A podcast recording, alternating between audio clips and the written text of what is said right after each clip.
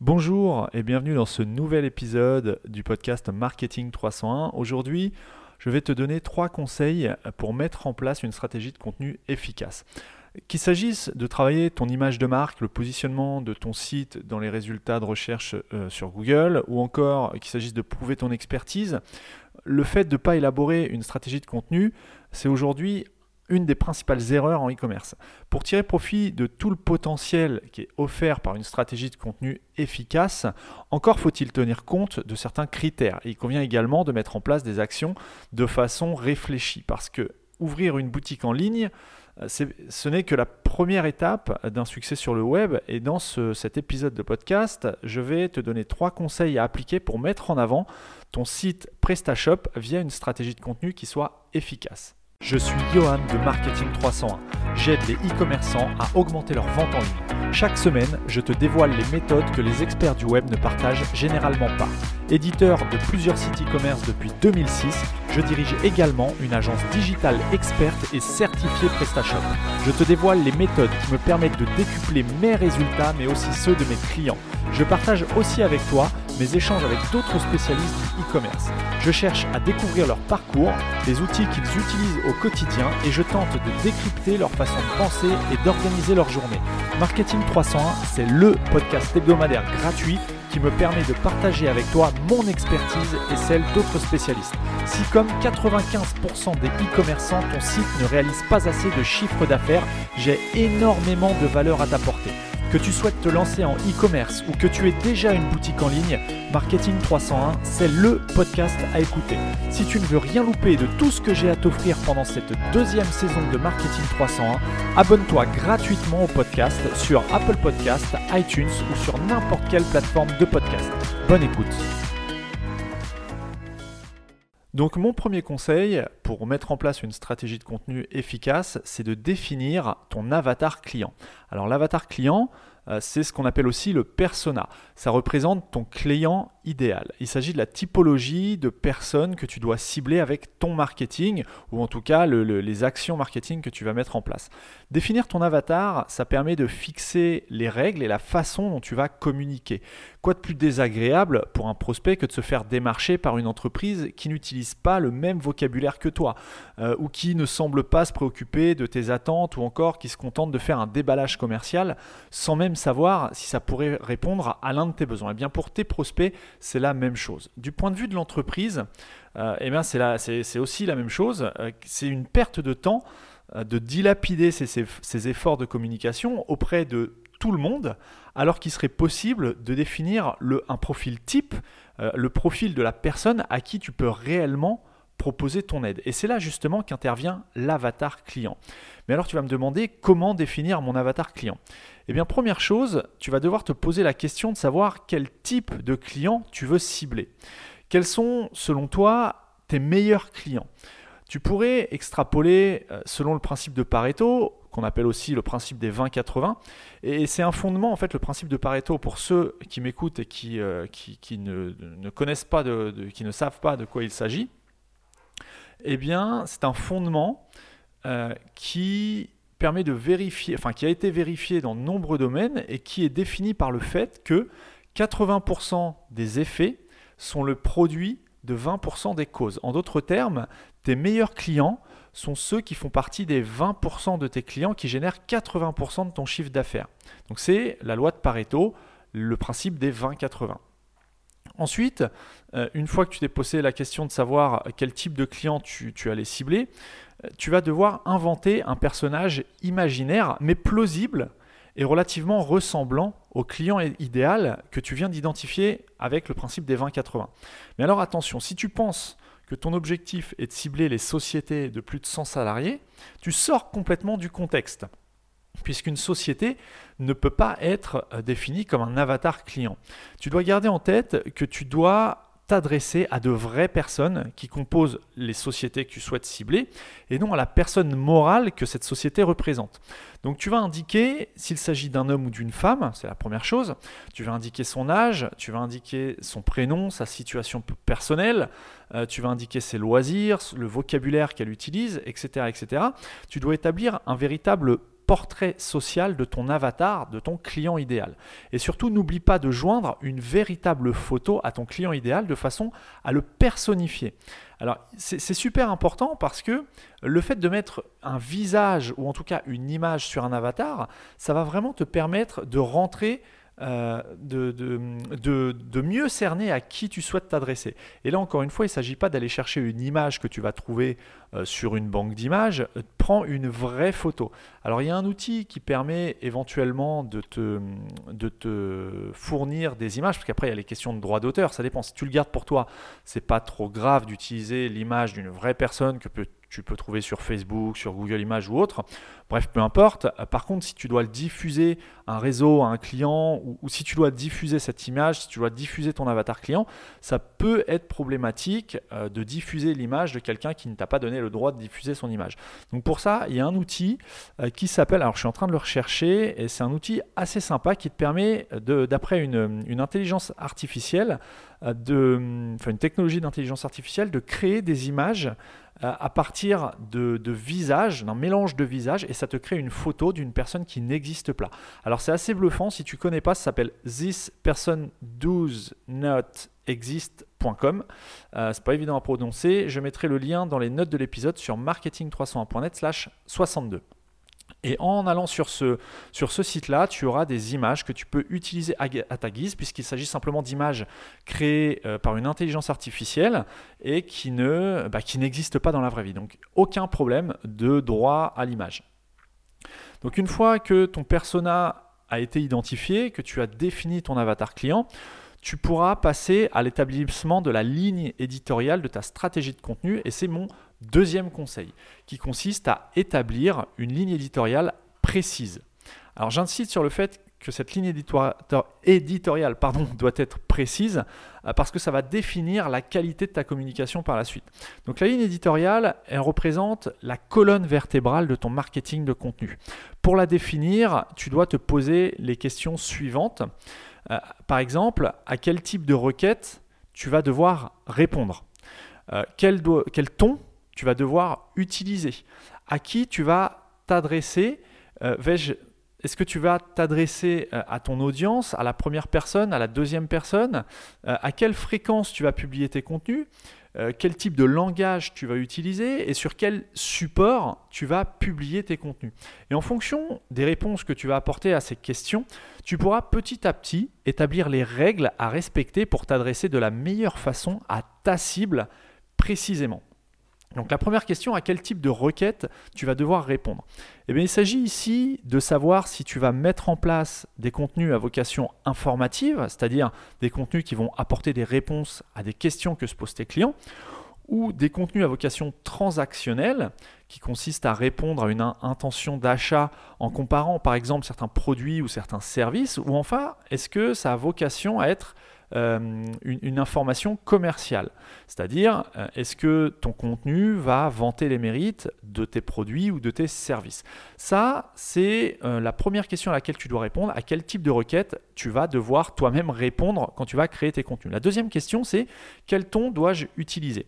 Eh la tonalité d'un contenu est définie par l'ensemble des mots ou des images qui seront utilisés dans ce même contenu. En fait, il s'agit de définir la complexité du vocabulaire que tu vas utiliser dans ton contenu, que ce soit audio, écrit ou vidéo, mais bon, ça, revient à l'audio, euh, il va falloir que tu définisses un ton. L'objectif, c'est d'amener ton lecteur, dans le cas d'un texte écrit par exemple, euh, vers l'état d'esprit que tu veux faire transparaître. Ça, c'est la deuxième question. Ensuite, vais-je m'adresser à mon audience à la première ou à la deuxième personne? Plus, clairement, est-ce que tu vas tutoyer ou est-ce que tu vas vous voyer ton audience? De la même façon, est-ce que tu vas parler de toi à la première personne du singulier en utilisant je ou à la première personne du pluriel en utilisant nous? Et en fait, le choix que tu vas faire, ça va établir de fait une certaine proximité avec les personnes qui te suivent ou euh, qui te découvrent à travers ton contenu. Par exemple, moi dans le podcast Marketing 301, j'utilise, euh, je parle de moi à la première personne et je parle de toi à la seconde personne du singulier. Donc je tutoie et je parle de moi à la première personne. Ensuite, tu vas devoir répondre à la question, comme je te le disais juste avant, à quelle fréquence tu, euh, tu vas publier tes contenus. Eh il va falloir que tu établisses un planning éditorial. Tu peux par exemple choisir de ne publier tes contenus qu'une fois par trimestre afin de créer de la rareté ou plusieurs fois par jour pour inonder les supports de ta présence. En fait, il s'agit là de deux exemples extrêmes, que ce soit tous les jours ou une fois par trimestre ou même par semestre. Bon là, il faut vraiment faire, euh, faut vraiment savoir ce qu'on fait si euh, tu choisis d'espacer tes publications. Euh, mais c'est volontairement deux exemples extrêmes que je te donne et qu'il va falloir prendre soin de définir. Là où le fait d'espacer tes publications pourrait simplement donner l'impression d'un manque d'activité, le fait d'être tout le temps présent pourrait fatiguer tes prospects. Donc il faut vraiment réfléchir à ta fréquence de publication et définir une fréquence bah, de façon réfléchie en fonction de ton avatar, de ce que tu souhaites euh, faire, de l'image que tu souhaites véhiculer. Ensuite, quel langage tu vas devoir utiliser? Eh bien la réponse à cette question se rapproche sensiblement du ton que tu auras choisi. Tu sais bien, le ton, c'est ce que je t'expliquais juste avant, la tonalité de ton contenu c'est l'ensemble des mots euh, bah, que tu vas utiliser. Et euh, il va falloir que tu utilises, par exemple, un certain type de langage. Est-ce que tu vas utiliser un, langage plutôt soutenu, un langage plutôt courant, familier ou, même carrément vulgaire Donc là, encore une fois, ça va dépendre de ton avatar. il paraît évident que tu ne vas pas t'adresser de la même façon à des jeunes adultes euh, qui sont peut-être encore euh, à l'école, euh, et à un PDG d'une multinationale. là où ça pourrait passer de tutoyer des jeunes adultes, ça pourrait être préjudiciable de tutoyer une audience constituée de, chefs d'entreprise, de certaines notoriétés, de certaines ampleurs. Donc, comme, comme je viens de te le dire, là où certaines libertés de langage pourraient jouer en ta faveur, ça pourrait sans aucune hésitation te desservir dans d'autres cas. Donc il faut vraiment faire attention à quel type de langage tu vas utiliser. Ensuite, la dernière question à laquelle tu vas devoir répondre euh, pour euh, établir ta ligne éditoriale. Alors cette liste de questions, elle n'est pas, euh, pas exhaustive. Tu peux répondre à d'autres questions. Là, ce sont des exemples et des conseils que je te donne. La dernière question, ça va être sur quel support tu vas publier? Il va falloir que tu définisses tes supports de prédilection. Est-ce que tu vas publier sur ton blog de façon à, optimiser le, SEO de ta boutique en ligne? Est-ce que tu vas plutôt choisir de diffuser tes contenus sur les réseaux sociaux de façon à capter du trafic depuis ces plateformes tout en envoyant un signal social au moteur de recherche? Bref, il va falloir que tu euh, définisses tout ça. Là encore, il convient de définir les bonnes plateformes sociales. Parce que ton client idéal, c'est probablement pas euh, enfin, il va pas forcément être présent sur toutes les plateformes. De façon relativement grossière, on pourrait penser qu'une plateforme comme LinkedIn correspond plutôt à une cible B2B, euh, alors que Facebook serait plutôt voué à communiquer auprès d'une clientèle B2C.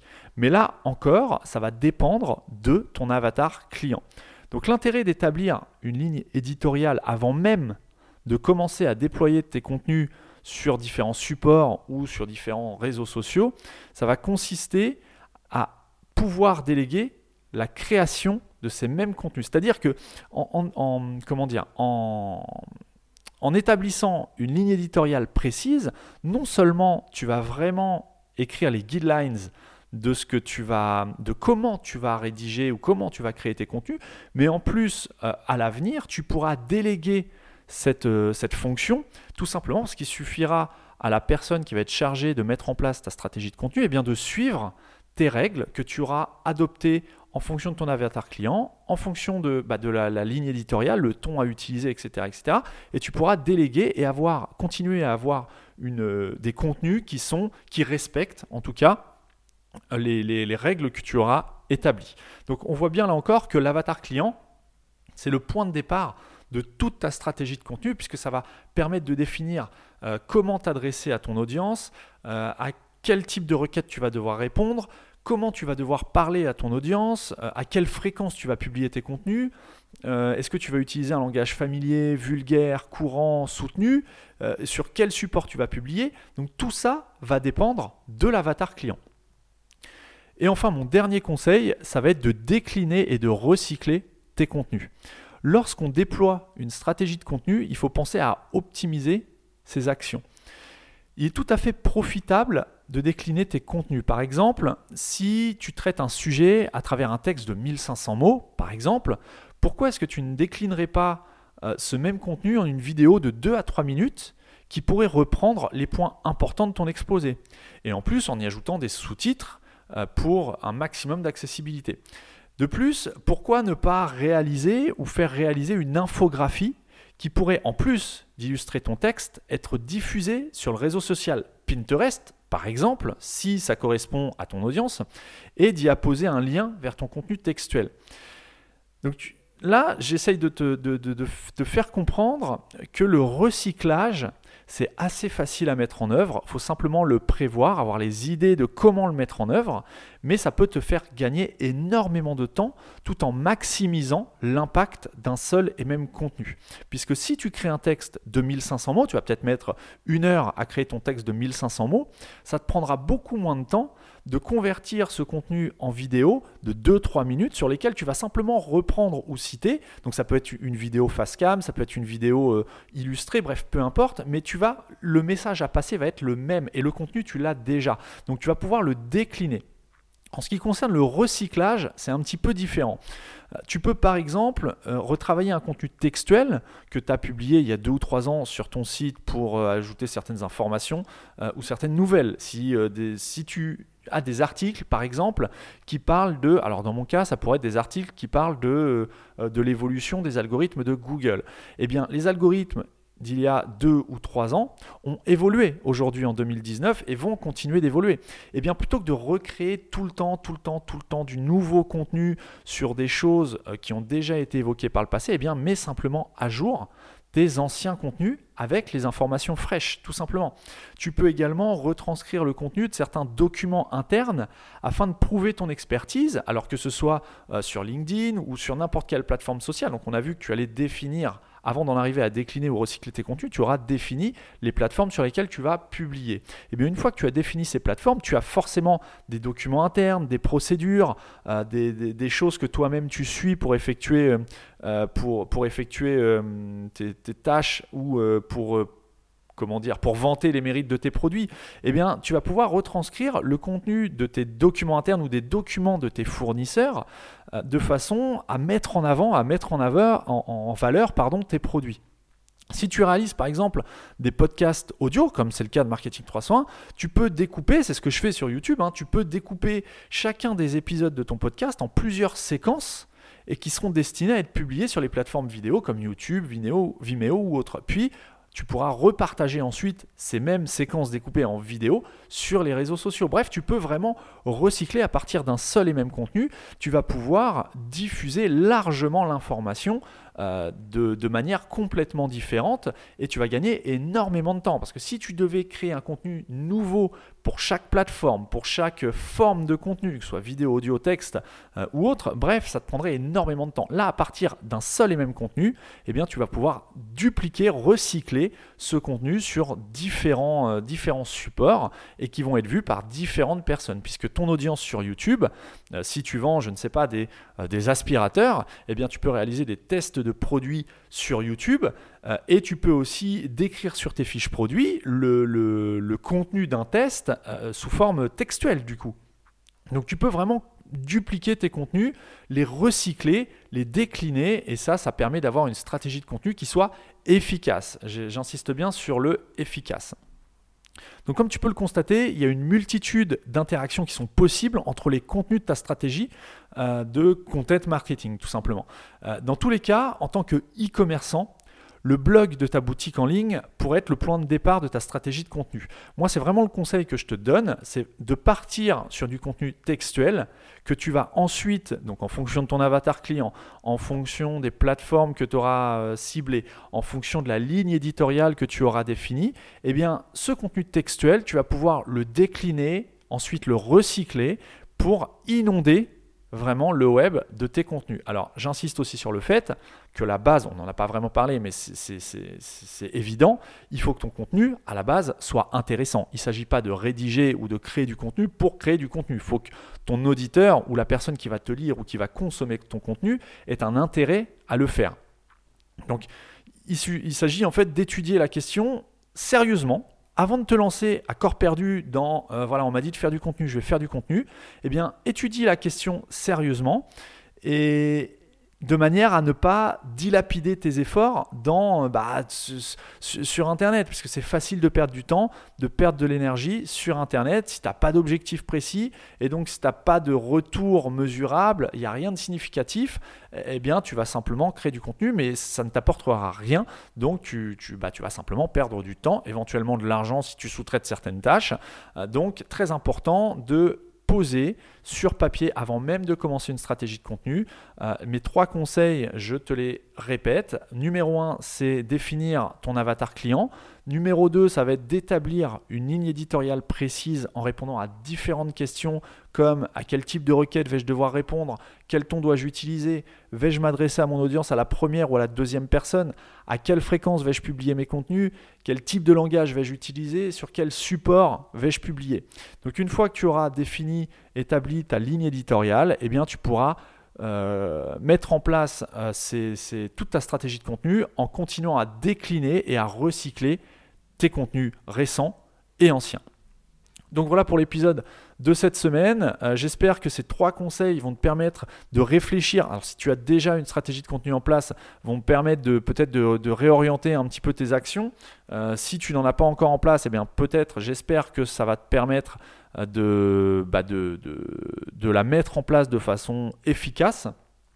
En tout cas, j'espère que ça va t'aider à y voir un petit peu plus clair sur ce que c'est que le content marketing, comment le mettre en place de façon efficace. J'insiste vraiment sur le mot efficace. Avant de clôturer et de terminer l'épisode, euh, je te rappelle que la formation Comment installer PrestaShop comme un pro est toujours en création. Si tu souhaites recevoir cette formation gratuitement dès qu'elle sera disponible, je t'invite à te rendre sur marketing301.net slash installer PrestaShop. Ça va te permettre de rejoindre la liste, la liste pardon, d'attente. Il y a déjà euh, plusieurs personnes qui, euh, qui, attendent la sortie de la formation avec impatience.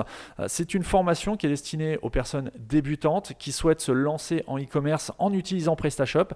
Eh bien, je vais t'expliquer dans le contenu de cette formation comment installer PrestaShop comme un pro. Donc si ça t'intéresse, rejoins la liste d'attente dès maintenant sur marketing301.net slash installer PrestaShop. Sur ce, je te laisse méditer sur les trois conseils pour mettre en place une stratégie de contenu efficace et je te donne rendez-vous mardi prochain pour un nouvel épisode de Marketing 301.